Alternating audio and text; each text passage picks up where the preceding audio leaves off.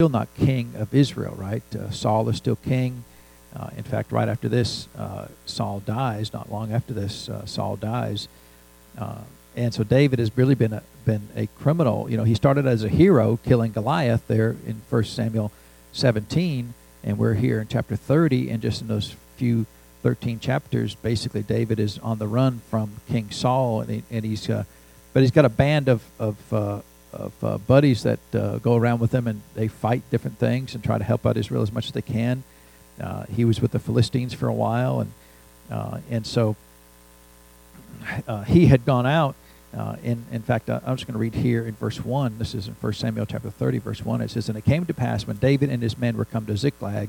on the third day that the Amalekites had invaded the south in Ziklag and smitten Ziklag and burned it with fire and taken women captives. So that's where they had set up camp, right? They had been out fighting, but they'd set up camp at this city named Ziklag. Uh, and the Amalekites came and took had taken the women captives that were therein. They slew uh, they didn't slew, slew any, either great or small, but carried them away and went on their way. And David and his men came to the city, and behold, it was burned with fire and their wives and their sons and their daughters were taken captive. And then David and the people that were with him lifted up their voice and wept until they had no more power to weep. So they're out, you know, all the men were out fighting, right? All the women and children back at the camp.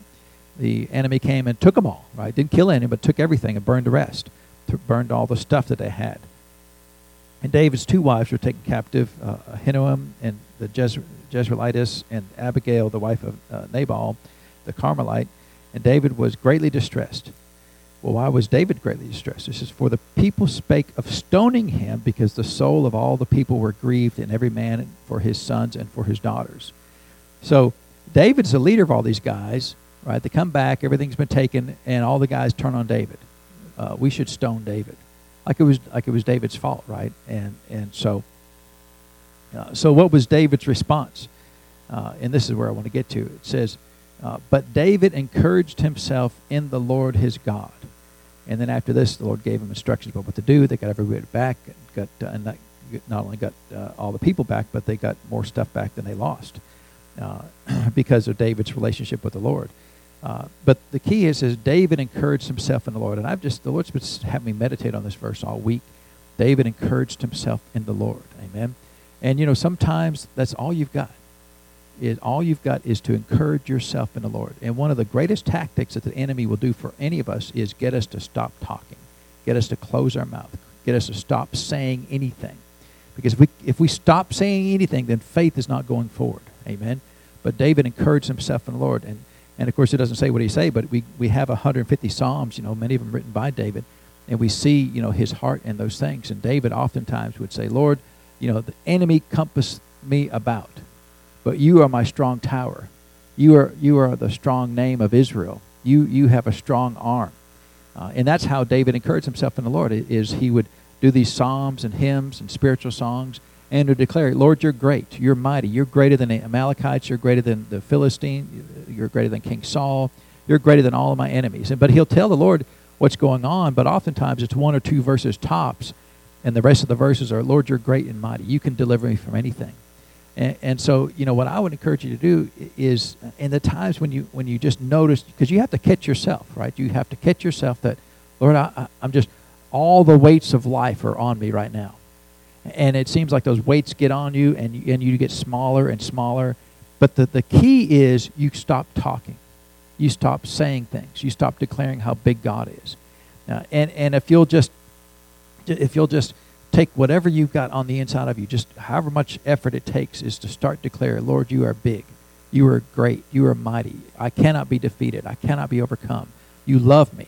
And one of the, you know, uh, uh, more than anything, what encourages me is just, Lord, you love me. Because a lot of times people, Lord, nobody could love you. You know, you're nobody likes you. Everybody hate. You're a sorry excuse for a human being. You know, you're a sorry excuse for a, for a husband, for a wife, for a father, for a pastor. You know, uh, I've had many people tell me those things. Uh, and uh, I just encourage myself in the Lord because sometimes that's all you've got. Sometimes that's that's the only way to get out of it, right? I mean, you can go through you know therapy, you can go through medication, you can go through lots of different situations, but sometimes the only solution to get out of where you're at is to encourage yourself in the Lord, right? You're not encouraging yourself like I'm going to be okay, I'm going to make it. It, it. That's not that's not encouraging yourself. Encouraging yourself is, Lord, you're big. Lord, you're capable. Lord, you're mighty. You're strong. You're, you, are, you have been undefeated. You have a thousand and zero uh, wins. Amen. He has never lost, ever. And Lord, if you've never lost, I can never lose.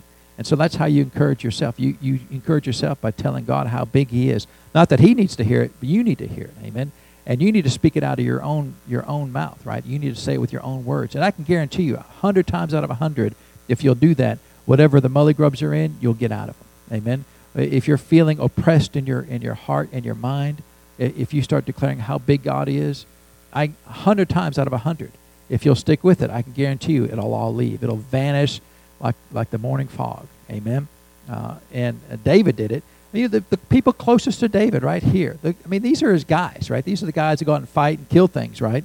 These are his guys. And we're going to stone you, David, right? What do we stone? Stone the Amalekites, right? Stone them. Uh, we, know, we don't know where they're at. We're going to stone you. And he by himself, he encouraged himself in the Lord. Amen. And and it's just a it's just a great verse, and uh, uh, it's been a great blessing to me over the years to just think about that and do this. Amen. Uh, I can't tell you that there's, uh, well, I can tell you for sure there's never been a time when I've ever done this that I didn't get out of whatever was on me. Amen. At that time. Because life happens, right? Things happen. Amen. The, the car explodes or the, you know, mail doesn't run or the bank is closed or whatever, you know, the lights are all turned red. Uh, you know, uh, some things happen. Life happens. Amen. The Lord never said life wouldn't happen. Amen. But He did say you can encourage yourself in the Lord and uh, and and and I'd put all the money I have on it. Amen. And, and uh, uh, guaranteed, hundred percent. Uh, and and if you don't know what to say, go start reading the Psalms. Amen.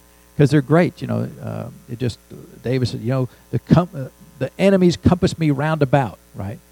And that's it. But Lord, you're great and mighty, you know, and you, and you move on my behalf, and you're strong and, and undefeated, and um, and so I just want to encourage you about that. Amen because I know uh, they people tell us I don't you know I don't really know, but they tell us at this time of year there's a lot of depression in the world because of uh, the holidays. You know, it shouldn't be right, but uh, there's a lot of depression in the holidays. You know, because of things, whatever reasons. You know, there's a lot of reasons for it.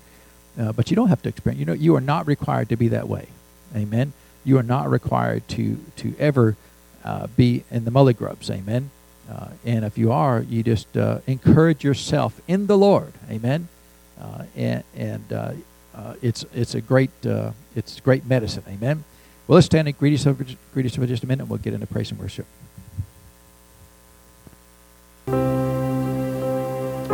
Thank you, Father. Father, more than we'll ever know, you desire good things for us. Father, you desire us to be full of joy and peace, Father. Thank you,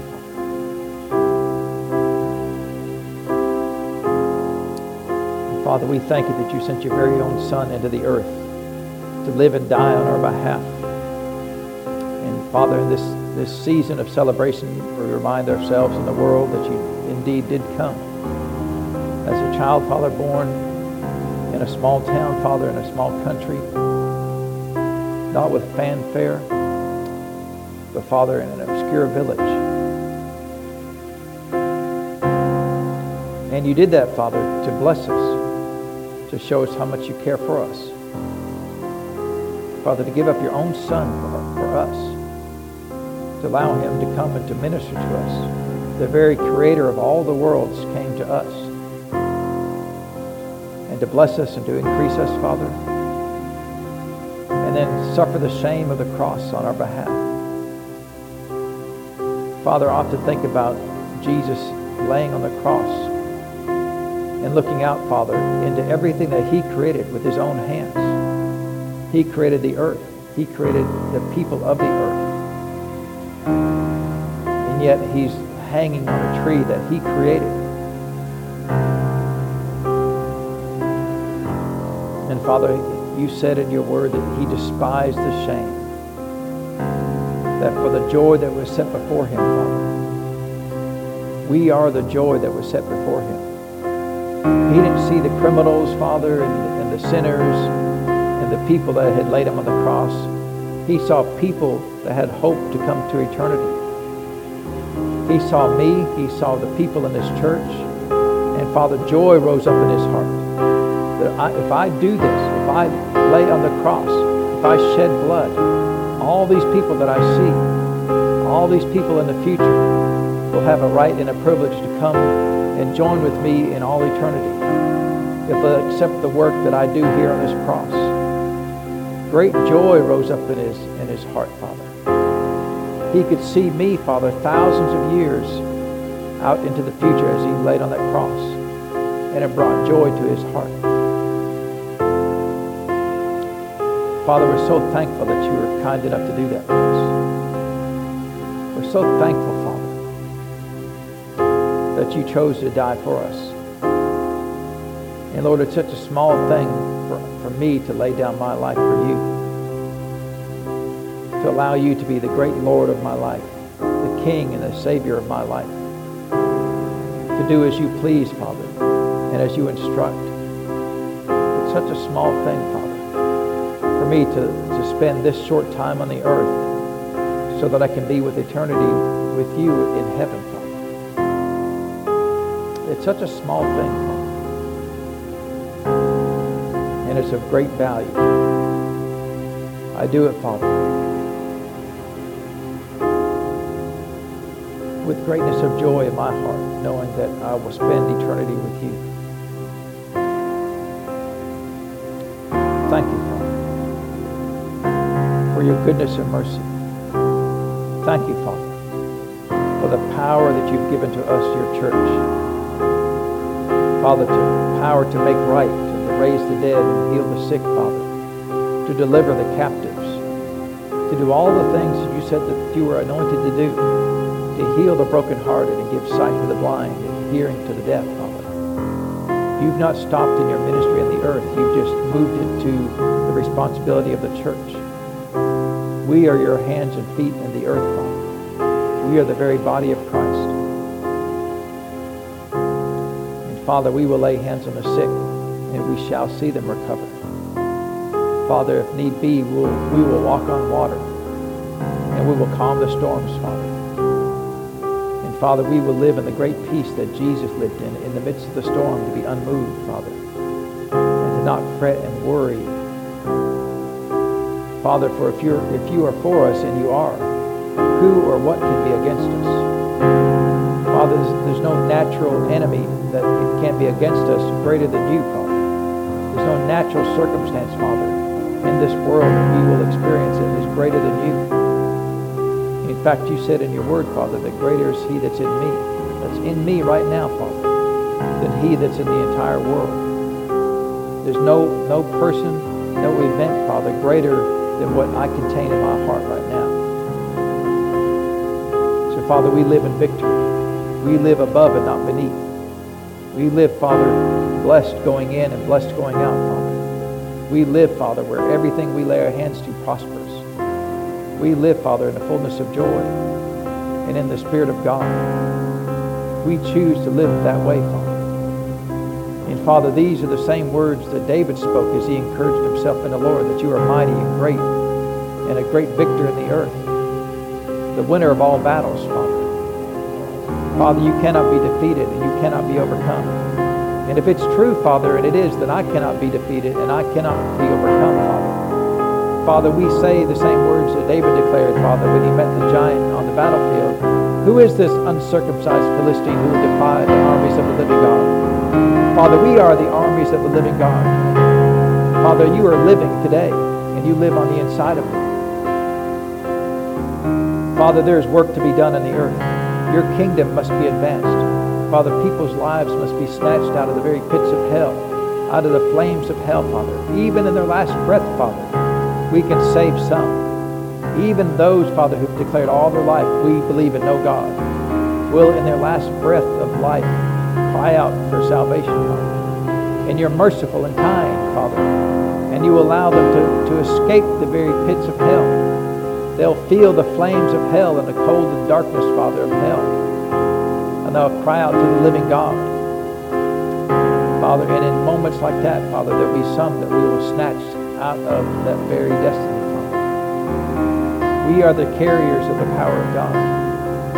Father, we contain all the same power that created the universe. Every atom, Father, in the universe, Father, was created by the Spirit of God. That power lives on the inside of me. Father, we will allow no devil to oppress us, no thought to overwhelm us, Father, no emotion to run our lives. We are the church of the living God. Father, David didn't even, even speak the, the, the name of Goliath. Father, that's how little he thought of the enemy. Father, we fear no enemy. We fear no spirit. Father, we fear no person. We fear no event, Father. We live without fear.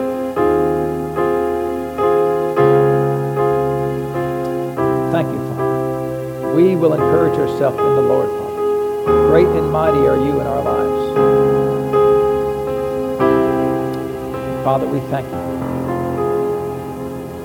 Thank you, Father. You are the great and mighty one of Israel. And you live big on the inside of me, Father. And we thank you for it, Father. We give you all praise and honor and thanksgiving in Jesus' name. Amen. Well, praise God. That's how you encourage yourself in the Lord. Amen. Are you all feel encouraged? You know, I feel encouraged. Amen. And so, if you know, if you don't feel encouraged, you need to get a copy of that tape, right? And so, Amen. The Lord is good. Amen. praise God. You know, if you'll spend some time in prayer like that, uh, uh, your words will straighten up. Amen.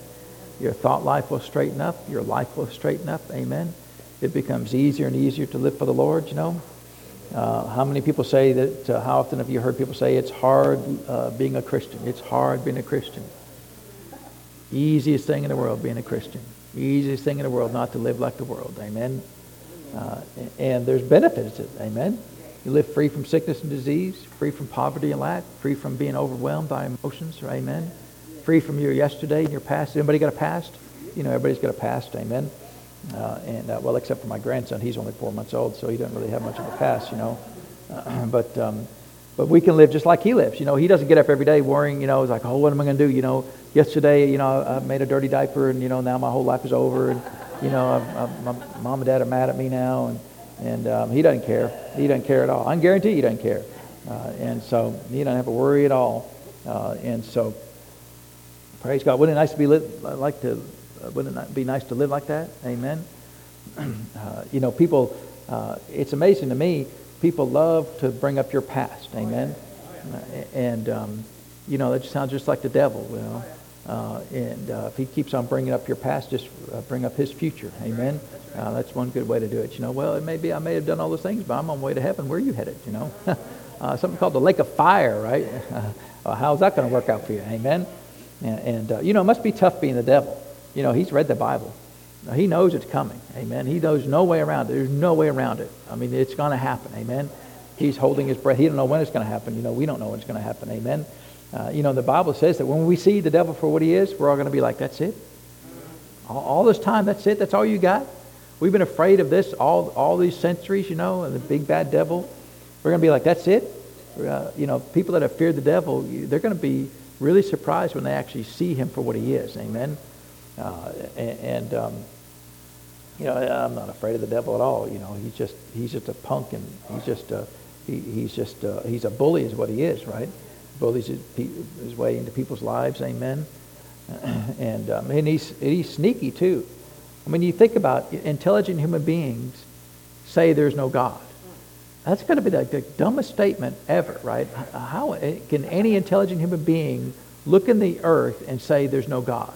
Amen. Look at a tree, a blade of grass, a bug, anything, you know, and t- tell me there's no God. I mean, how, how in the world can an intelligent human being, you know, all of nature draws you to the Lord. Amen. I, you know, we didn't grow up in church. I didn't know anything about church, but I, you know, I've always known there's a God. I can't remember a time when I didn't know there was a God, and I don't know how I know there's a God. I know that I know how I know because the Bible says that all of creation declares that the, there's a God in heaven, and and uh, you know, I had nobody preach to me. I had nobody witness to me. But I've always known from, from you know, my earliest memories that there's a God. Amen? and, and I think everybody's that same way. But we, all, somewhere along the way, we get intelligent, right? Uh, and, and, we get smarter than God. And, and, you ever met people smarter than God? oh, I'm so smart I can't hardly stand it, you know.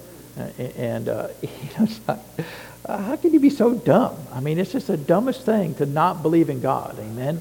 And I know, you know, uh, the church has really not done a great job of selling this, right?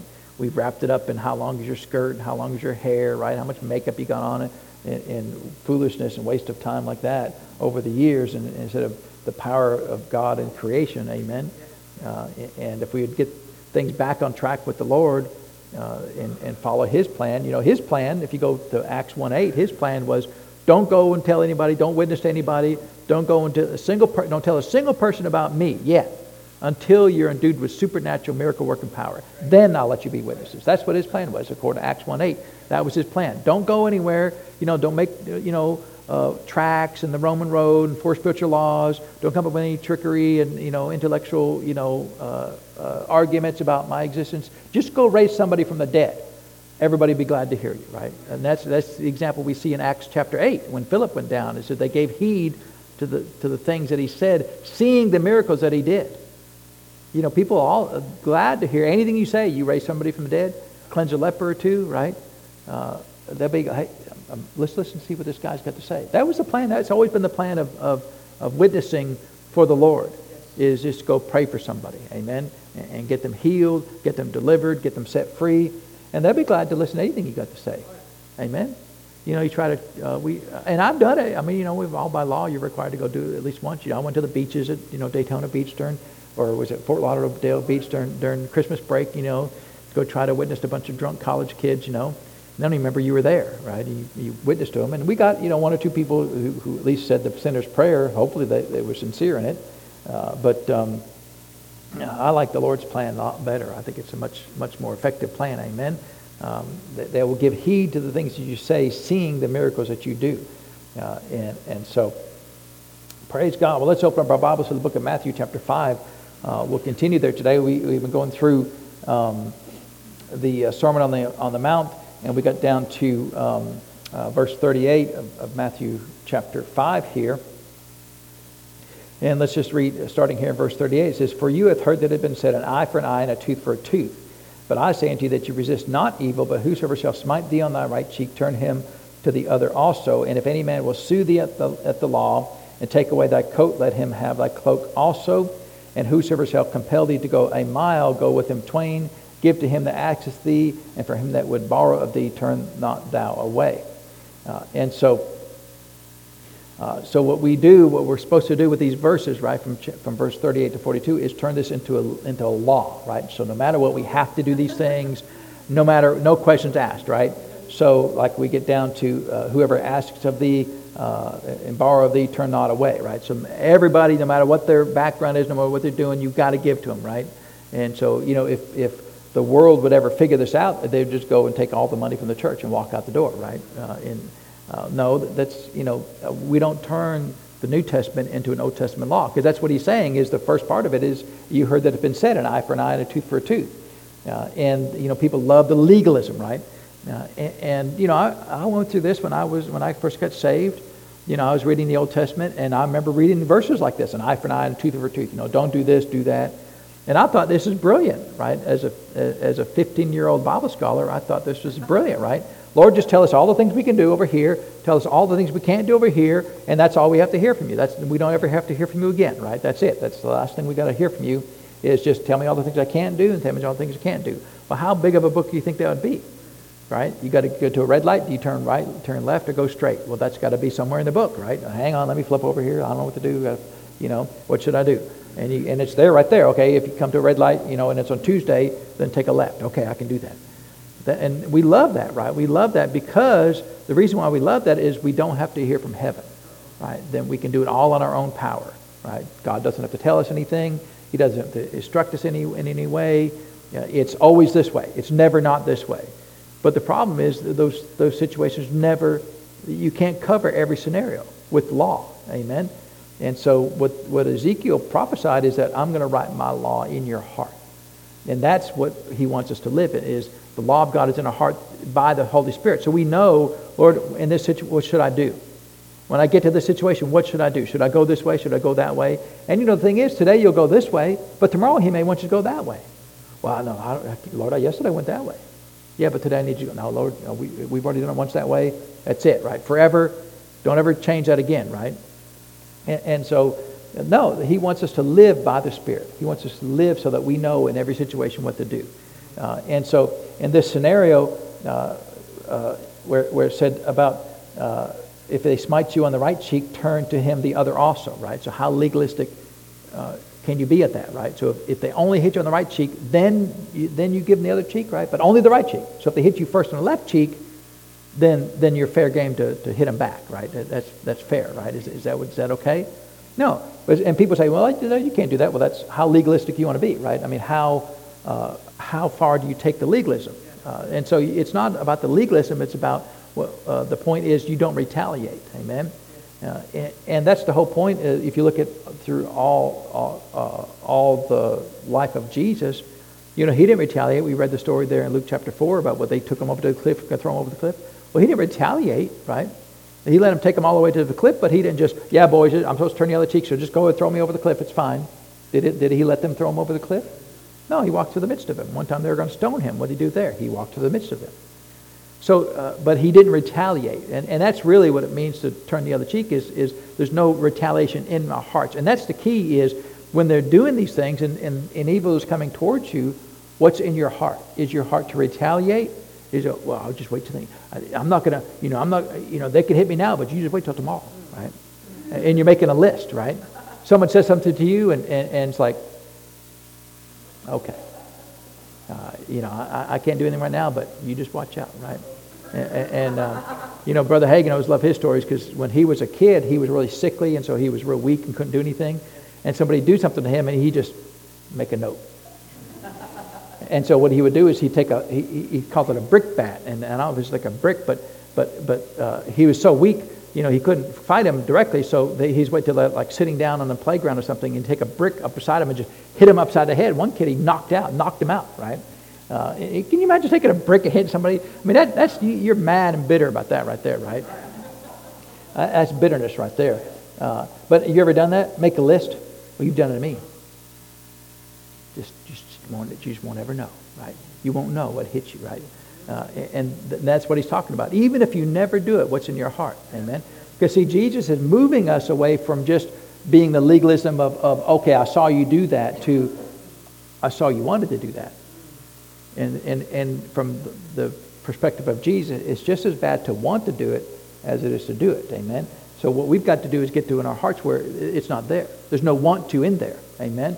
And we may have just the thought, but it's not a, a plan and a desire. Yeah, Tuesday, 3 o'clock, I know I've been checking you out. You know, you, you get out of work every day at 3 o'clock, and at 3.10 you hit the first red light. At 3.15 you hit the second red light. You know, and at 3.16 you're right there, that road. I'm going to be right there, you know. And, and I know you're going to be there. Uh, see, if you start making plans and strategies and, you know, uh, then we've got a problem. Amen. So it, it's not because because we wasn't Jesus actually struck uh, on the cheek? Wasn't he struck there at, uh, when he went through the mockery of a trial? And he never turned the other cheek. He didn't say, "Oh, hit me again." He never did that. But he never retaliated. Amen. No, he never, because he could have, right? He could have just said anything and they would have been gone from existence, erased from existence, right? He could have just said a word and, and, and a thousand angels could have come and just, you know, buried them in the backyard somewhere uh, and never be heard from again. He could have done a lot of things. He never retaliated. Amen. And he never, because it wasn't in his heart. And, and that's the key uh, for us as the church is we've got to get to where we're living just as the same on the outside as we are on the inside. That whatever we are on the outside is what's on the inside of us. So, you know, because we're too polite to actually hurt somebody and slash somebody's tires, but we'll think about it. Right? We'll, we'll, you know, we'll get the knife, we'll sharpen it. I'm never going to do it, but I'll be ready, you know. Uh, and, and so, uh, you know, we may never actually commit the action, but we'll plan it, strategize it. We might even put it on the schedule, right, on the calendar. If I could, I'd do it. You know, if I could, Tuesday's my day, right? I'm probably not going to, but if I could, I would. If I could get away with it, I would. And that's the, that's the problem is when your thoughts are, if I could get away with it, I would. Because uh, we know, well, I know God's always watching, so I'm, I'm not going to do it. But I would if he wasn't watching. You know, if he just blinked one time, I would. See, that, that's the problem he's trying to get us out of is where it's not in our hearts, right? Where it's not, where, where that darkness is not there because we, our job here on this earth is to advance the kingdom of heaven. That's it. That's the only reason why we're here. Everything in our lives have to be driven towards advancing the kingdom of heaven. Whatever gifts and talents the Lord has given to us, we utilize that to advance the kingdom. All this other stuff is just, it's, it's a waste of effort. It's a waste of time to retaliate. I mean, so what if they get one over on you? Doesn't the Lord have your back? You know, uh, doesn't the Lord take care of you? Amen. People think they get one over on you, right? Oh, I, I snookered them out of a dollar. I don't care. I could care less. The Lord's got dollars everywhere. Amen. I, I, I just don't lose any sleep over somebody thinking they got one over on me at all. Uh, in fact, you know, the Lord told me years ago not to defend myself. And I told you one guy one time in church stood up in church and said, Chip Bolio gives bad uh, financial advice. He stood up in the church and said those words. Now, now everybody in the church is thinking that I give bad financial advice. Well, I need to fix my reputation. I can't have them thinking that I give bad financial advice. You know what I did about it? Nothing. You know who I corrected those lies to? No one. I didn't go, well, you know, he said that, but it's not really true. You know, he, I, I really do pretty good at, at good financial advice, you know. Just let me know, but we won't tell them. But I, no one. I didn't, I didn't correct a single lie, not one. I had one person call me up and say, hey, did you do so-and-so? No. Why would you even ask me? You've known me for years. Why would you? Well, so-and-so thinks you did that. Well, I didn't do that. Uh, and I don't remember what the thing, the thing was that asked me if I did. I didn't do it. They said, well, you need to call them and tell them you didn't do that. There ain't no way. There's no way I'm calling anybody up and correcting what they think about me. Nobody. Because then, because then, then I've got a reputation. I've always got, to, I've got to, well, you know, they think that about me, so I've got to make sure they don't think that about me. I could care less. I mean, zero. There's like, you know, if you could see the meter of how much I care, zero, right? People think, you know, I told you someone couldn't, I can't go to that church over here. They can't come to my church. Why not? Well, he smokes. They said that. They think, I, th- I think he smokes, so I can't go to church there. Is that a, is that a reason not to go to church? I mean, uh, I mean, is that a thing? I didn't know. Is it the pastor smokes? You know, but I don't smoke, and and in fact, I've never even touched a cigarette to my mouth ever. You know, I've been around a lot of cigarettes. You know, over the years. I mean, my whole family smoked like sailors, right? I mean, that, that unfiltered kind, the camel, the high octane, right? You know, let's see how fast we can kill ourselves, and and so. Uh, smoke, you know, I've been around, but never, not a single time. And, and uh, did I call him and tell him, I don't smoke. Please come back to church. No. It is not my job to correct your thoughts about me. Amen. Well, I can't go to the church there. I don't care. You know, you can't come to church because you think I... Just call me. Hey, hey do you smoke? Well, no. You know, uh, and so, uh, I mean, I, you know, that's just an excuse, right? They, they didn't leave here because they thought I smoked. They wanted to leave here, and so they just made up something. And so, you know, I don't care, you know, but, but um, See, there's no retaliation. There, there's, I, there's no retaliation in my heart. You, you want to stand up and say something unkind about me? You know what I'll do about it? Nothing. I'll probably pray for you is what I'll do, but, but, but other than that, I, I won't correct it. What if everybody thinks that? It doesn't matter. Well, you can't live that way. I'm living that way pretty well so far. Feel pretty happy every day, right? Well, so-and-so thinks bad about you. I don't really care. The Lord's on my side. If he's on my side, if he really loves me, is he not going to take care of me? Well, I mean, is he? Do I not believe that? I surely believe that the Lord will, will deliver me. Amen. Uh, that the Lord will always be on my side. Uh, amen. And so I have no need to retaliate. I have no need to to to defend myself. Uh, for years, people said un- terrible, unkind things about me, t- trying to destroy my for years, right? Trying to destroy my character. Uh, and say all manner of evil of things that I did, and, and, and uh, you know, well, you're against the pastor, you know, and you're trying to. My, my pastor stood up in the pulpit one time and said, Chip Bolio is trying to take over this church. He said that from the pulpit. I'm trying to take over the church, like a coup, right? And, you know what I did as far as trying to take over the church? Nothing. Never one time. I could stand before the Lord Jesus with a pure heart and say I did nothing ever to undermine that ministry, ever. Not a single time. Uh, because uh, I made sure, you know, because you always got people in a, in a church, you know, there was 150 people or so at the church there. You've always got somebody who's just against the pastor, right? and so they'd want to hook up with you. Oh, he's against you. Let, us do something about it. And I'd have people try to come befriend me to kind of try to, you know, establish a coup again. No, I just I do this right here. Uh, anybody watch the Titans? Derrick Henry, you know, stiff arm guy. That's what I do. A stiff arm. You know, you, you want to try and get me to be against somebody else? I, you know, I'll do this right here. You know, I'm not doing that. Uh, that that is that is uh, folly right there. Uh, and so so Jesus was talking about, you hit me again. Do it again. He never did that. But in his heart, there was no retaliation. That, and that's the whole key, right? It wasn't like, well, you did it to me, I've got to do it to you. That, that's, and, and the law loves that. We love that law, don't we, right? Well, it's only fair. You know, it, it's, it's not about fair, right? It, it's just, uh, it's just, uh, now, why can we live this way? Why should we live this way? because uh, as terrible as those human beings are, there's still a chance for them to make it to heaven. Amen? If you shoot them and bury in the backyard, that's the last chance they got, right? And so uh, we, we don't need to be retaliating because uh, our thoughts have to be long term. Our thoughts have to be thoughts of, of, eternity. Amen? Not of the here and now and, and, what's in it for me and how can I get ahead and how can I protect myself. You know, it, it, can't be about all that because we're going to, it's just a waste of time to be that way. Amen? Uh, and so we talked about uh, Jesus there and then he talked about going to court, uh, taking your coat and that coat there is talking about your shirt and your cloak there is your jacket. Uh, and um, anybody ever been sued for their shirt? I like your shirt. I'm taking you to court. Anybody ever? But you know, back then these these things were precious, right? I mean, uh, uh, clothing was precious, right? Because it was. You think about the effort it would take to make a whole a whole outfit back in the day, right? It was a real effort. Now nowadays there's no effort, right? The small children in China make it for us all the time, and, and, it, and it doesn't cost anything. And so, but back then these were valuable things, right? Shirts and cloaks and uh, were valuable. Uh, and so, just real quick, we were not going to go into all the detail about it, but Paul talks about this in 1 Corinthians chapter 6. Uh, and again, uh, it's the, the point is to not retaliate, right? Uh, and um, we have no example of, of Jesus being taken to court, right? Uh, and um, trying, to, trying to get him uh, to give his coat.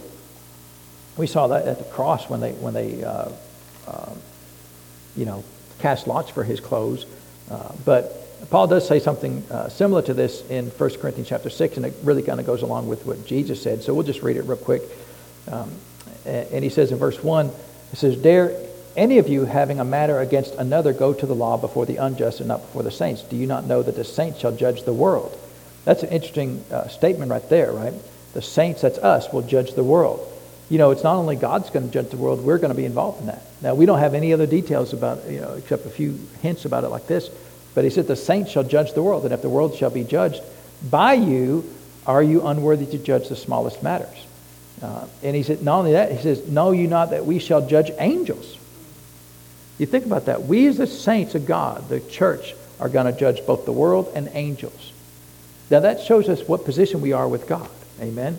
Because not only we judge the world, those that didn't make it to the, to the Lord, to the church, uh, but we're going to judge angels. Uh, does anybody in here feel qualified to judge an angel? We feel really inadequate. They even thoughts about that, but we are. Amen. And things will be a lot different when we see uh, see the spirit realm and live over there. But we're going to judge the world and judge angels, and uh, you know you kind of have to leave it at that because we don't have much more insight into the Word of God other than these two statements here. Uh, but he's talking about uh, why are, the context of what he's talking about here is the church at Corinth was people inside the church. Two people get mad at each other and they'd go to court, right? They go down to the courthouse here. They'd uh, bring up a lawsuit against somebody. They try to get them, you know, whatever the, the thing there was against, you know, uh, and, um, and, and try to win in court against them. And Paul's like, why are you doing this?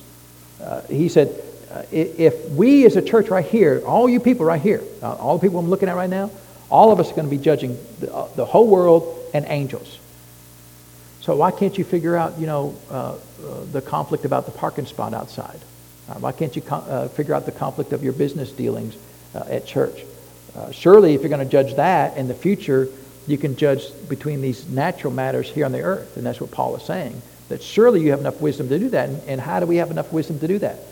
Well, God lives on the inside of you. Amen. Doesn't the greatest judge of all uh, eternity live on the inside of you right now? Doesn't, doesn't he have the wisdom to, to discern any situation and what's right and what's wrong? Can't he do that? And that's, and that's what Paul's point is here. Uh, he said, uh, he said, if, if then you have judgments of things pertaining to this life, set them to judge who are least esteemed in a church. I speak to your shame. Uh, is it so that there is not a wise man among you? No, no, not one that shall be able to judge between his brethren but brother go bef- but brother goeth to law with brother, and that before the unbelievers. So he's really telling you know uh, that um, you know, if you've got conflict with each other in a church, and you know, the, uh, the church at Jerusalem, there's estimates there's as many as 80,000 people in church. You think that there's going to be some times when somebody's in conflict with somebody else? There's always going to be people in conflict with somebody, you know. But we, but we should have the wisdom to deal with it in ourselves. Amen? Uh, and um, I know one time my pastor uh, said uh, there was a conflict between uh, the lady who was running the women's group and the, the young man that was running the college age group. Uh, and they were scheduling the, the, uh, the fellowship hall at the church, and there was some conflict about the schedule. He said, You go deal with it. Okay. Uh, and so I said, What's going on? Well, the lady that was running it, she said, Well, last year, so a year ago, uh, last year, he went over his time. He's supposed to be out at 1 o'clock. He didn't get out, you know, at 1 o'clock. I'm supposed to have it at 1 o'clock. He didn't get out at 1 o'clock. Like, okay, okay. Did you do that? Well, yeah. I said, so what's conflict now? Well, he needs to make sure he gets out on time. Okay. And I said, so uh, I asked the guy, I said, you going to get out on time today? Yeah. I said, okay. Is that it? Are we done? Well, he needs to make sure. Oh, he just said he would. Yeah, but he, he was late last year. Okay, but he said he'd get out this year. Is there something else? I mean, I'm, I'm trying to I'm trying to figure out is there something I'm missing here, right? He was late because he was late last year, right? He said he wouldn't be late this year. So, you, like, you want me to take an arm or a leg or something just for in case? I mean, you know, like she was, she, she was still mad even after he said, I'll, I'll get out on time. Yeah, but he didn't last year. Okay. Uh, you know, and it's like, I'm still, even to this day, I'm still like, I still, uh, what was the conflict? Right? Okay, he was late. Well, did the world stop? I mean, you know, did the women not get their finger foods quite in time? Well, you know, their finger foods were cold. Well, aren't they cold to begin with, right? I mean, I don't know. I, you know, I mean, what was what was the so what? They're late. Did the world stop? Right? Did, did small children go without food or something? I mean, what was what was the what was the result of them being late? Well, they were late. Okay. I mean, and, and she just made this huge deal over something. I'm, even now, this is like 20 years ago. Even now, I'm thinking, I still don't know why she was so mad about it. It was a year before that right? That it happened anyway. And she's still mad about it a year later. Uh, he said, I speak this to your shame. You know, she wanted to take it to the like the local court there, I guess, you know, like the judge, you know, that you need to judge this, you know. Uh, and, and Paul, Paul is like, look, you've got the Spirit of God in you. And, and my opinion is anybody in the church, we could, we could work it out. I have found that many times that's not so on their end, right? I mean, there's been a couple of times when, you know, not many times, you know, but um, one time, the Lord said, you go talk to so-and-so. Okay. And so I'm driving, you know, I'll call, hey, can I come to your house, talk to you? Yeah, okay. And the Lord spoke these words to me. He said, what kind of a man are they? That's a really interesting question. What kind of a man are they? And, it, you know, we just got to be careful when the Lord asks you questions, you know. And, and really, you know, he had done some things wrong in the church, and, and, and really he needed to repent. That's what, that would have been the ideal, right?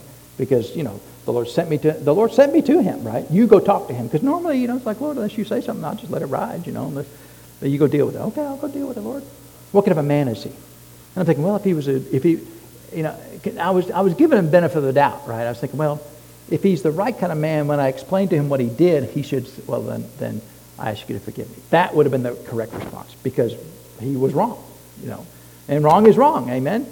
Uh, and, um, Instead, he read me the riot act about how sorry of a pastor I was and can't do anything. I'm not running the ministry right. And, you know, I don't have this going on. I don't have that going on. I'm like, go start your own church. I mean, no, you know, who cares, right? I mean, you don't like how I'm running the churches? There's buildings everywhere, right? You can't have this building. We're using it. But, you know, there's buildings everywhere except for this one. Uh, and, um, uh, and, and after he said all that, you know, uh, I didn't retaliate. I, I, I stood up. Well, uh, uh, the only thing I did say to him, I said, well, uh, and just the Lord prompted me to say this. He said, I said, there's a, everything you just said, I said, there's, there's a thousand reasons why everything you said is wrong. And I said it about like that. I wasn't mad about it, but I said, everything you said, there's a thousand reasons why everything you said. I said, I hope you find a pastor that can help you. Because you said, if you don't change, I'm leaving the church. I mean, you want to throw that on me? You know, that's like a, a nanosecond to, you know, you're going to demand that I, I, I minister the way you want me to minister, or you're leaving the church, that's like a nanosecond. Not even a nanosecond, that's being generous, right? There's no thoughts of, of that, that, I'm going to submit to you. Uh, just like you, are you going to submit to me what you do every day of your life, right? Before you do it? I mean, that's just, you know, that's foolishness, right? Am I, am I your God? Well, I'm not your God any more than you're my God. Amen. Uh, and, and and to do that, you know, it just it was really embarrassing. I was embarrassed for him, to be honest. Just embarrassed that a human being would do that, right? To to demand that that I submit to him, you know, because uh, he said I mentioned uh, Brother Hagin's name too much. He said you love Brother Hagin more than Jesus. I said, really, really more than Jesus? Yeah. Have you ever met me? You know, I mean, have we not ever met before at all? Uh, and so you mentioned his name more than Jesus. Really? More than Jesus? Oh, yeah. Yeah. Well, you got a log. Can I see the log book? I mean, you know, how do you know? Are you counting them? There's a tick mark right there. He said, you know, uh, and, and, so, uh, I mean, it's just, it's just foolishness, right? Uh, but there's no retaliation in my heart, you know, at all. Uh, and, you know, uh, if he walked in today, I'd be glad to see him, right? I might keep an eye on him, but I'd be glad to see him. and uh, because he's a troublemaker, right? He, every church he goes to, he's a troublemaker. and so, you know, the, and Paul said, mark those. Mark those, right? Keep an eye on them. Uh, and, uh, and so, but we ought to be able to, as intelligent, wise people with the Spirit of God on the inside of us, we ought to be able to, to resolve conflicts among us, right? But Paul goes on to say in verse 7, he said, Now, uh, therefore, there's utterly a fault among you because you go to law. Why, why do you not rather take the wrong? Why do you rather, why do you not rather suffer yourselves to be defrauded? You know, and so Paul's talking about two scenarios here, right? He said, you know, you could, if you got conflict, deal with it. But even if you got conflict, just, just, you know, it's okay to even take the hit. Sometimes you got to take the hit and just and believe that well, God's on my side. He's going to take care of me. No matter what happens to me, I'm always okay. And you have to have confidence in that. I have great confidence in that. No matter what people do to me, say about me, do against me, I'm okay. I'm always going to be okay. If I have to take the defrauding of somebody lying on me or lying on this ministry or accusing me of smoking or whatever, I mean, you know, I'll, I'll take the hit. You can defraud me all you want. I don't care. Because God's on my side. I will always be okay. I will always be fine. I will always be healthy. I will always be prosperous. I'll always uh, have a good relationship with the Lord Jesus. And if you want to defraud me, uh, I, more, more often than not, I won't do anything about it. I won't even try to resolve it. Now, if you come to me about it, you know, I'll try to resolve it. If you want, if you want to come to me and resolve a conflict with me, that's fine. But if you want to go out and just do things and stir up stuff, you know, I'm not taking you to court at all. Amen. I'm not going to, well, they, they, they committed libel, right? The, uh, sedition and libel and, and, and all these things. And uh, it's just, because uh, there's no retaliation in my heart against anyone. Amen. You want to do me wrong? It's, it's, it's, really uh, more, than, uh, more, than, more than anything, I, I get concerned about you. Because if you try to harm the innocent, and I will, I will remain innocent, uh, if you harm the innocent, the Lord is not pleased. Amen. He is not pleased with you harming the innocent. And, and, and the folks that have done that, and look, uh, we, have been a church for 12 years, you know, actually, you know, 14 years now. And it's one in a hundred people that do these things, right? It's not, it's not like 50-50 or anything like that. It's one in a hundred. It's probably more than one, like more than one of a thousand. Uh, but they happen, right? Those things happen. Uh, and, and I just won't retaliate against it. You know, and, and one person said, well, you know, I could bring all kinds of people to the church, but I can't bring them to church, you know, if you teaching like that. They said that. You know, I don't care. I mean, I just, you know, if, if they could just see how little I care, you know, they'd be just, they'd be hurt. You don't care? No, not at all. Not even a little? No, not zero. Just beep. I mean, just flatline, just nothing, right? I mean, just because I'm called. Amen. I'm called. I'm, I'm, I can not say I'm the best pastor there ever was because I don't know all the pastors there ever was. Amen.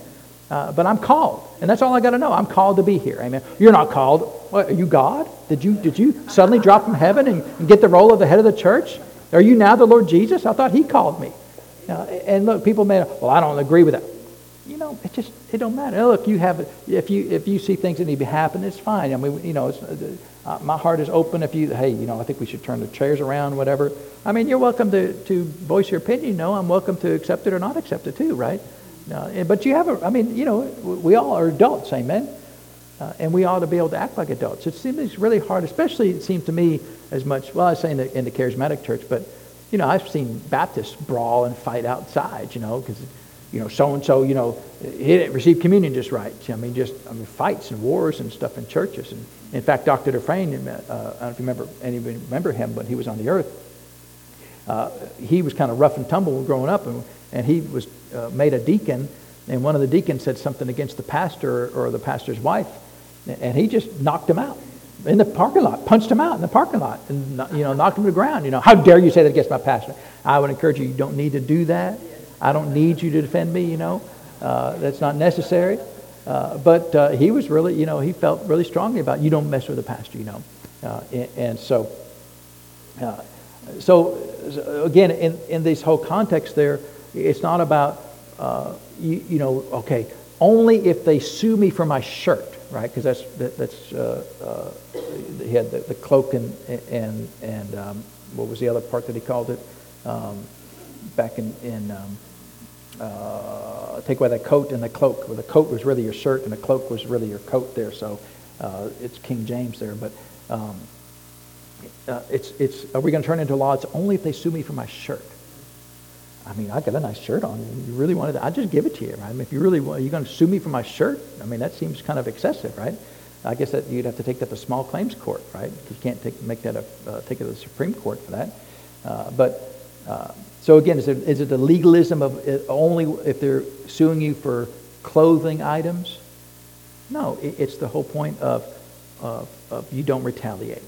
You want to sue me? Just, you know, just take it. It's no, no, no big deal. Uh, the Lord will provide. He'll always provide. Amen. But see, then you, then you got other people who they'll think they can take advantage of that and say, well, I'm going to sue you for every shirt that you ever own. And you say, no. You can say no. You can say no without retaliating. Amen. And, and that's the whole point is Jesus said no when they tried to kill him, right? Multiple times. He walked through the midst of them. He just said no. There's no retaliation, no, no uh, anger in his heart about it. Uh, he just said no. You can't do that. And it's the same thing when you go on down about, uh, about giving there. Uh, give to everyone who asks. Uh, but even in that, it's, it's, you can give. You don't have to just give what they ask you. Sometimes giving them is what they need. Amen. Sometimes they need to be told no. Uh, and I've told lots of people no over the years here at the church, right? I've told a lot of people yes, I've told a lot of people no. Uh, and, and how do you know? Well, the law of God is written in my heart. And I'll know in that moment, Lord, do you want me to give them the money or do you want me to give them an answer of something else? Uh, and, and so because I've had people come into the church, well, the Bible says you're supposed to help the poor. And I've had people tell me that, you know, the Bible says you got, well, the Bible says a lot of things. You doing everything the Bible says, you know? Because uh, Jesus said you'll always have the poor with you. and so, uh, did he give to the poor when, when, when the lady came and broke the alabaster box and spread all the perfume on him? Did he? No, no, no, no. We got to give that to the poor. Did he do that instead? No, he let her do that. And so he violated his own, his own principles there, didn't he? No, he didn't violate his own principles uh, because uh, it's not a law, right? It's a principle of, of you don't retaliate you, and you be generous and you be kind. And those are the three principles of what Jesus is really saying in those verses is th- those principles are always true. Amen? Sometimes being kind to somebody is telling them no. But the, the question for you is can, how do you tell them no? How, when you tell them no, what's in your heart? Are you telling them no out of retaliation? Are you telling them no out of anger? Are you telling them no to hurt them? See, that's what you've got to get out of your heart. There can't be any retaliation. Amen? All those people that have said those things about me, uh, I've, I've, made it a point in my heart that, that uh, if they ever walked in my church again, I wouldn't have any, any ill will towards them at all. None, zero. They could walk in, sit down, you know, be glad to see them, shake their hand, you know, hug their neck, uh, and, and, then uh, then I'll put the camera on them, right? Keep it on them. But uh, but other than that, because there's some people you gotta, you do have to do that, right? Some people you just have to keep an eye on them because they're going to try to, they're wolves, right? They're, they're wolves in sheep clothing. In fact, I was talking to a pastor friend of mine. He had a wolf come in and, and took out like 20 people out of his church, stirring things up, you know, building little ministries inside the church. And then he finally confronted him, and they took him and, and like 20 people, like half his musicians and sound man and all kinds of people out of his church, you know, to hurt the church. So how uh, you think that's going to work out good for that guy that did that, to hurt the church? No, no, no. What was in his heart to retaliate? I'm going to show you. I'm going to take all your people out of here. Now all the people that went with him were all foolish, right? I mean, why would you go with that guy? He's a loser, right? I mean, it just doesn't make any sense. But the people do that all the time, amen. And sometimes that happens. Sometimes as a pastor, you got to you got to confront wolves, right? And say, hey, you, you can't operate like that. And unfortunately, the wolves will take out a few of the weak sheep and take them with them, right? Uh, but uh, uh, I would encourage you, you know, don't ever fall for a wolf, amen, because there, there's, there's always going to be wolves, amen. Right now, we're good, right? No wolves. Anybody wolf in here? I don't see any wolves, you know. There's no, right? Today, there's not any, right? That I know in my heart, there's not any. Uh, but, uh, but the Lord's always, even months ahead of time, you know, he'll show me what's going to happen here and, and then sometimes you can't do anything. You just got to watch it. You know, it's, it's happening. I know it's happening. Nothing I can do about it. Amen. Uh, I pray for the people that are here that you all have wisdom because you all have the Holy Ghost in you. I have great confidence in the Holy Ghost in you. That's why I don't, I don't have to be your Holy Ghost. Amen. Uh, and so, uh, so I, we don't have to retaliate.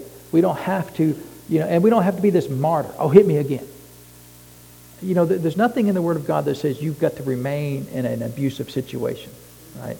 There's, you know, a lot of people, especially it seems like in marriages, oftentimes, more oftentimes than not, it's a woman gets in an abusive situation in a marriage, and they, and they feel like, well, it's my fault, you know, blah, blah, blah. I've got to stay here and, and got to be abused. And there's nothing like that in the Word of God.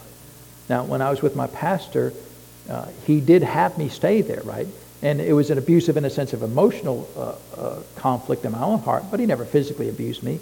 And he did accuse me of all manner of evil, but, you know, in that case, that was my path, right? But that's rare. I mean, that's, that's more often than not, you know, you would leave. Amen. Uh, but the Lord had me in that, in that path. But if it was a physical abusive relationship, my, my, my counsel would be you walk out the door. You don't have to turn the other cheek and get beat up again physically. Amen. Especially by a, a man if you're a woman. Never. There's nothing in the Word of God. But a lot of weird things get in the church like that. Well, you got to turn the other cheek. You can turn the other cheek as you're walking down the road. Amen. As you walk out the door, you can turn the other cheek. Amen. Uh, and, so and there's nothing like that in the Word of God that would say the Lord wants you to be in a situation that, because in my case, He needed me to find the path where I could get the victory, and I did while I was still there, but they couldn't ever bother me again. Uh, and then, you know, then it served me well over the years. But really, it was there to help them, and, and that's another whole discussion there. So, so in, in these things, you know, we can look, we looked at all those situations, and and yet, even though the legalism is there about turning the other cheek and giving them the cloak, you know, going the extra mile, you know, you remember when, when uh, the, the man, Simon, was, was conscripted to take the cross for Jesus, right? And so he was, I mean, that's what it said. When, you know, when, you're, when, when, they, when, when they force you to go one mile, go with them two. Well, when he got to the cross, Jesus didn't say, hey, now make another lap or two because you've gone a mile, now you've got to go another two miles. You've got another extra mile. Did Jesus make him do that? No, so I mean, I mean that's that case right there where you got conscripted to go a mile or you know however long it was. Jesus would say, okay, now the law says you got to go an extra mile. Did he? Did Jesus do that? No. So we don't even see a case where those those the legalism of those scenarios took place, even they had an opportunity to take place. The, those scenarios all happened, but they never. The legalistic aspects of those those stories never happened. Right? Turning the other cheek, going the extra mile, giving a cloak. Those things didn't happen the, the point is we've got to learn what he's trying to say, right?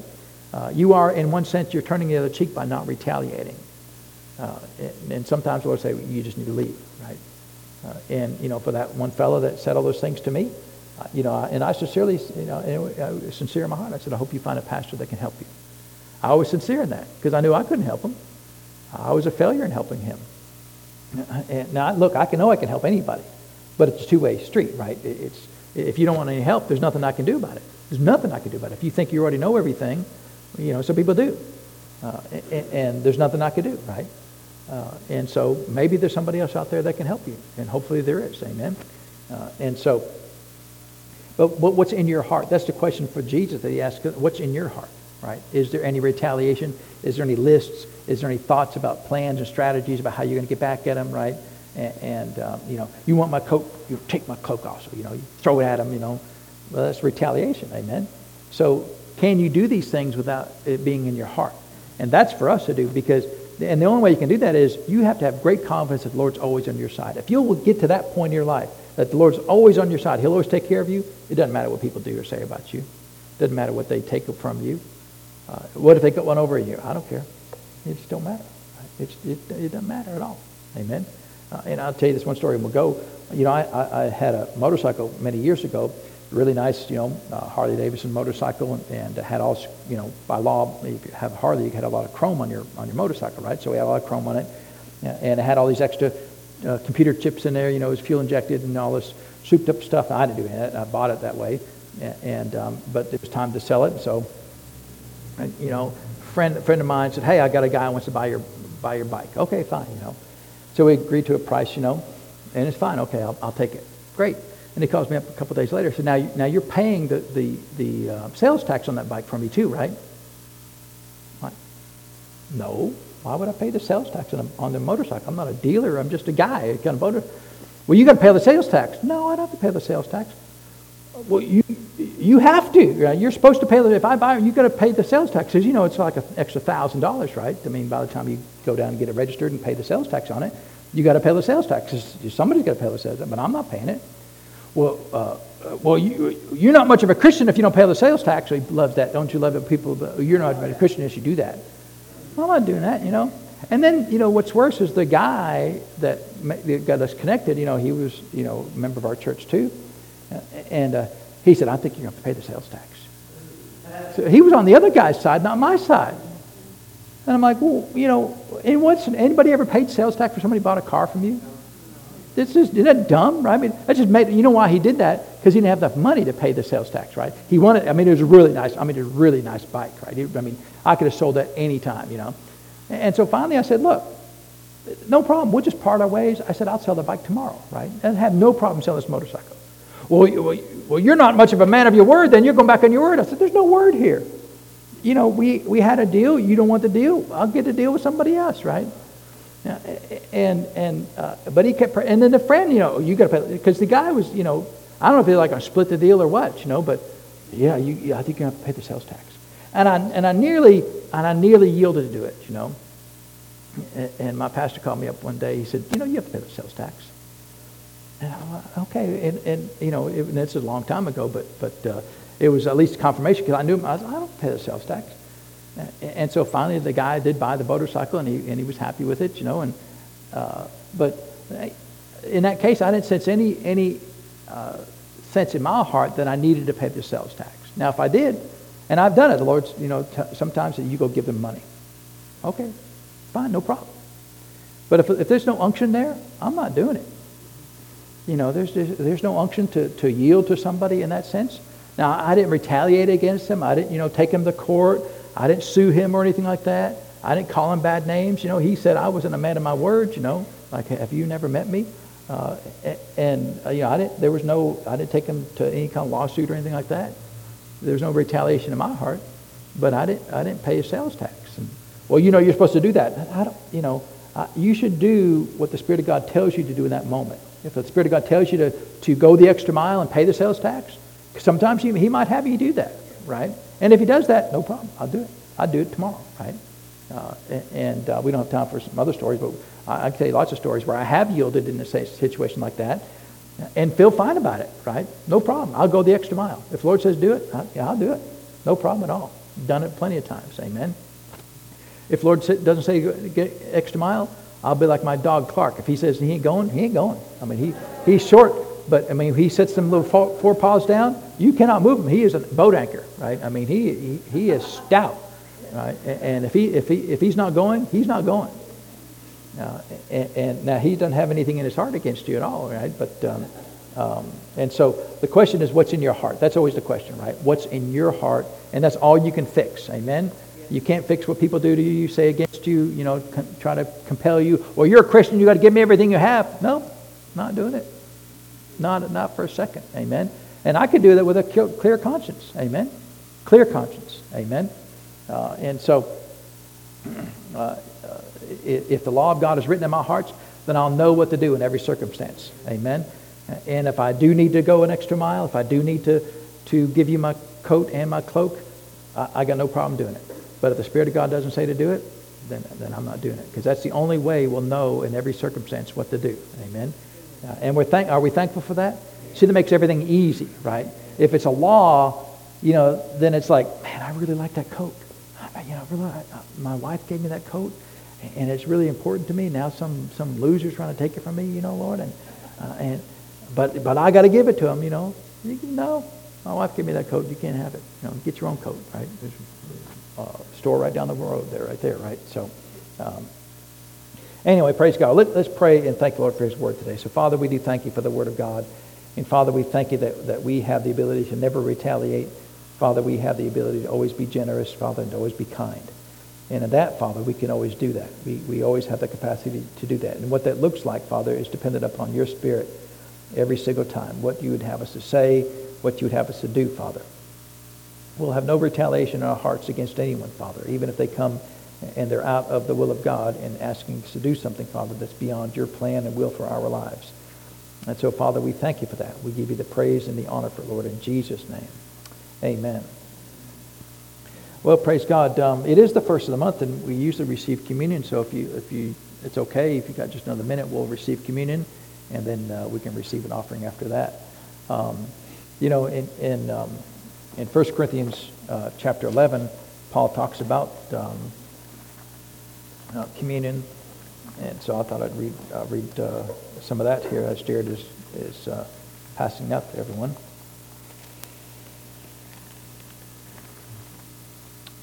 So Paul said here in a, in a couple places, he said um, in verse 23, this is in 1 Corinthians chapter 11, verse 23, he said, For I have received of the Lord that which I also that which also I delivered unto you, that the Lord Jesus, the same night in which he was betrayed, took bread.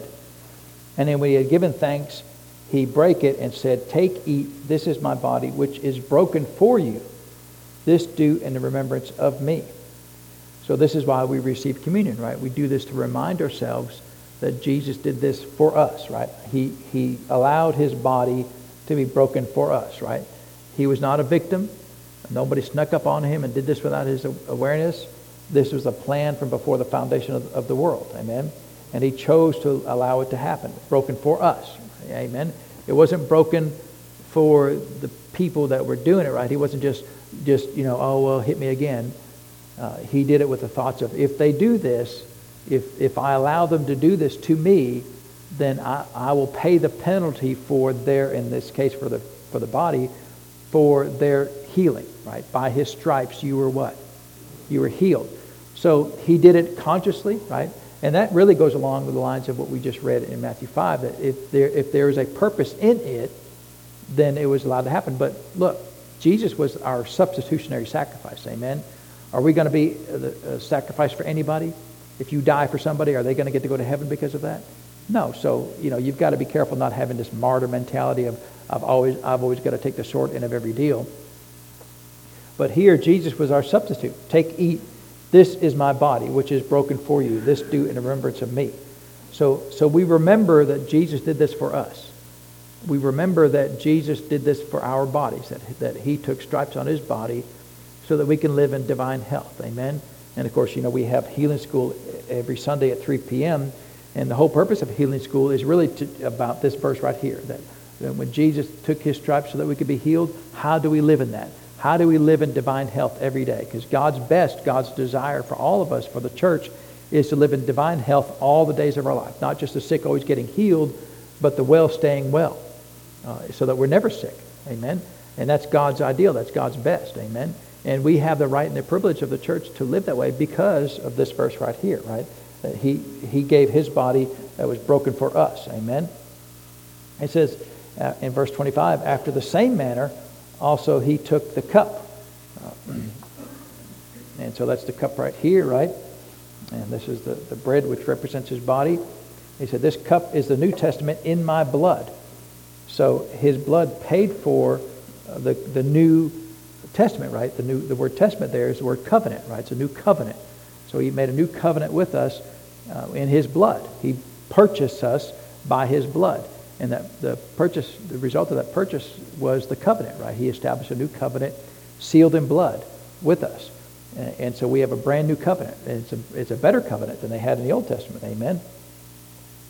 This cup is the New Testament or the new covenant in my blood. This do you as often as you drink it in remembrance of me. So we remind ourselves that this blood, uh, of course, we know this blood also, also, also washed away our sins, right? But it also purchased us a brand new covenant with the Lord Jesus, right? Remember, the first covenant was sealed with blood with Abraham when he uh, established a covenant with God and he was circumcised, uh, and the blood was shed to establish the fact that a, new, a covenant had been established. Now we have a new covenant also sealed with blood, and it, but it's sealed with greater blood than Abraham, right? I mean, Abraham shed blood, but Jesus shed blood, and, and the blood of Jesus trumps the blood of Abraham all the time, right? So we have a new covenant uh, sealed in blood, and then uh, all of our sins are washed away in that same blood. That's a pretty good deal, amen? Uh, and, and the Lord, he, he wanted to focus on those two aspects of our new covenant Brand new covenant and and a healed body. And he could have covered anything, right? Soundness of mind. That's not in that's not in communion, right? I mean, it's in ultimately in the covenant of that, but it's not specifically called out in communion, right? Communion is specifically called out about a new covenant and, a healed body. Uh, and, if, and if we take those two things with us, we can take our healed bodies and go and tell the rest of the world about this new covenant. Amen. It's hard to take a sick body into the world and tell the world about a new covenant. Amen. And so that's part of why he set, he set it up that way. So let's pray and thank the Lord for, for uh, these things as we remember what he's done for us. And so, Father, we do thank you for this bread which represents your body. Father, you, you said it was broken for, for me. It wasn't broken to appease anybody. It wasn't broken just to be a martyr. It was broken for a purpose so that I can live a life of divine health. And Father, that's a great price. You chose to do it. And so we have faith and confidence in that, Father. And we thank you, Father, that each and every day we can live free from sickness and disease, and we thank you for that in Jesus' name. And Father, we thank you for uh, this juice which represents your blood. You said, Father, this is the New Testament, the new covenant, Father, uh, established by blood, sealed by your blood, Father. And you said in your word that we have a better covenant based upon better promises. Father, a covenant that you can live on the inside of us, Father that your law is written in our hearts, that we know what to do in every circumstance and every situation, Father, and that we cannot be defeated and we cannot be overcome because you live on the inside of us. And so we thank you for this, Father. We give you the praise and the honor for this blood in Jesus' name. Amen. Well, all right. Praise God. Is the Lord good? He's good all the time. Amen. He's good and faithful and kind to us.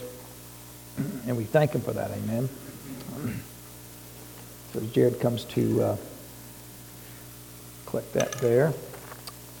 Um, well, let's get ready to receive, as Jared said, let's get ready to receive this morning's tithes and offerings. And I just wanted to read a verse here. I know we know this verse. I thought it'd be good just to read it again in context here. This is in Philippians um, 4.19. It says, But my God shall supply all your need according to his riches and glory by Christ Jesus. And so if you read the context of that, you have to go back up in the previous verses. Uh, Paul was, was commending the Philippians about how they had given into his ministry, right? How they had sowed into his ministry. And he said, as a result of that, as a result, as a result of your sowing, he said, my God shall supply all your need according to his riches. And I like, I like that phrase there, according to his riches, measured by his riches where? in glory, right? So, so that's how he's going to meet your need is, uh, is according to what he has, right? Not according to the current economy, not according to the current um, consumer price index or the level of inflation.